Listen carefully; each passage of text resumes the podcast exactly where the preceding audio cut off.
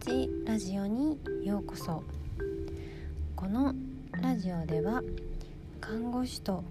健師の両方の経験を持つ私マユティが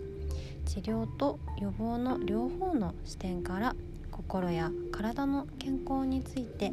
睡眠についてお話しします。このラジオは夜23時に配信するので是非寝る前に聞いてもらえると嬉しいです。皆さんいかがお過ごしですか？お元気ですか？寝ていますか？はい。寝る時間もったいないなって思ってたりして睡眠時間削ったりしていませんか？はい今日はねちょっとそのことについてお話ししたいなと思います。そう寝ている時間ってなんとなくあの何もしてないように見えるからなんかただ無駄なね時間が過ぎてしまってなんか早く寝るのってもったいないんじゃないかなって思っていませんか、うん、その気持ちでもすごいわかります、うん、なんかまだ夜もまだ起きてられるしまだいいかなみたいなもうちょっと起きてたいなみたいな。で結局次の日の朝しんどい自分みたいなのが風になっていませんか？うん。まあね、あのやりたいこととかあのいっぱいあるんだなっていうことだとは思うんですね。でもそれって結局こう自分のやりたいこと全部やれていないっていうことにつながってくるんじゃないかなと思うのでちょっとそこを話していきます。はい。そう。睡眠ってあの1日の3分の1をだいたい占めるんですね。まあ、6時間から8時間ぐらいとして、まあ、3分の1ぐらいを占めます。じゃあその残りの3分の2はっていうとまあ寝てなければ起きていますよね、うん、3分の2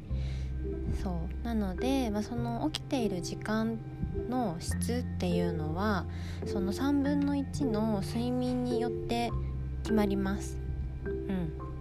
起きている時間の気力とかだけじゃなくって、まあ、睡眠のの中でいかに休めたかとかこう回復できたか修復できたかっていうところにかかってきています。うん、なのでその3分の2のね時間をあのより良くするためにはその睡眠の3分の1の時間っていうのが大事なんですね。そうだから決して無駄な時間ではないんです。寝ている時間っていうのは。うん。無駄じゃないんです。そう。その3分の2の時間の質を上げるためのあの時間だと思います。そう。なので私はこう睡眠を大事にしたいなっていうふうに思っています、うん、結局それでねあの睡眠をあのー、まあ大事にしなくって結局その起きている3分の2の時間もなんかしんどいってなったらもう3分の3全部しんどいっていう風になるなっていう風に思ってそれって結局なんか、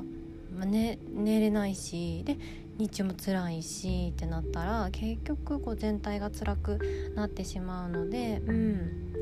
あのー、まずねそこの最初の3分の1の部分睡眠の部分をあの大事にして残りの3分の2の起きている時間っていうのを充実させていきたいなっていうふうに思います。うん、まあねとはいえそれがまあ理想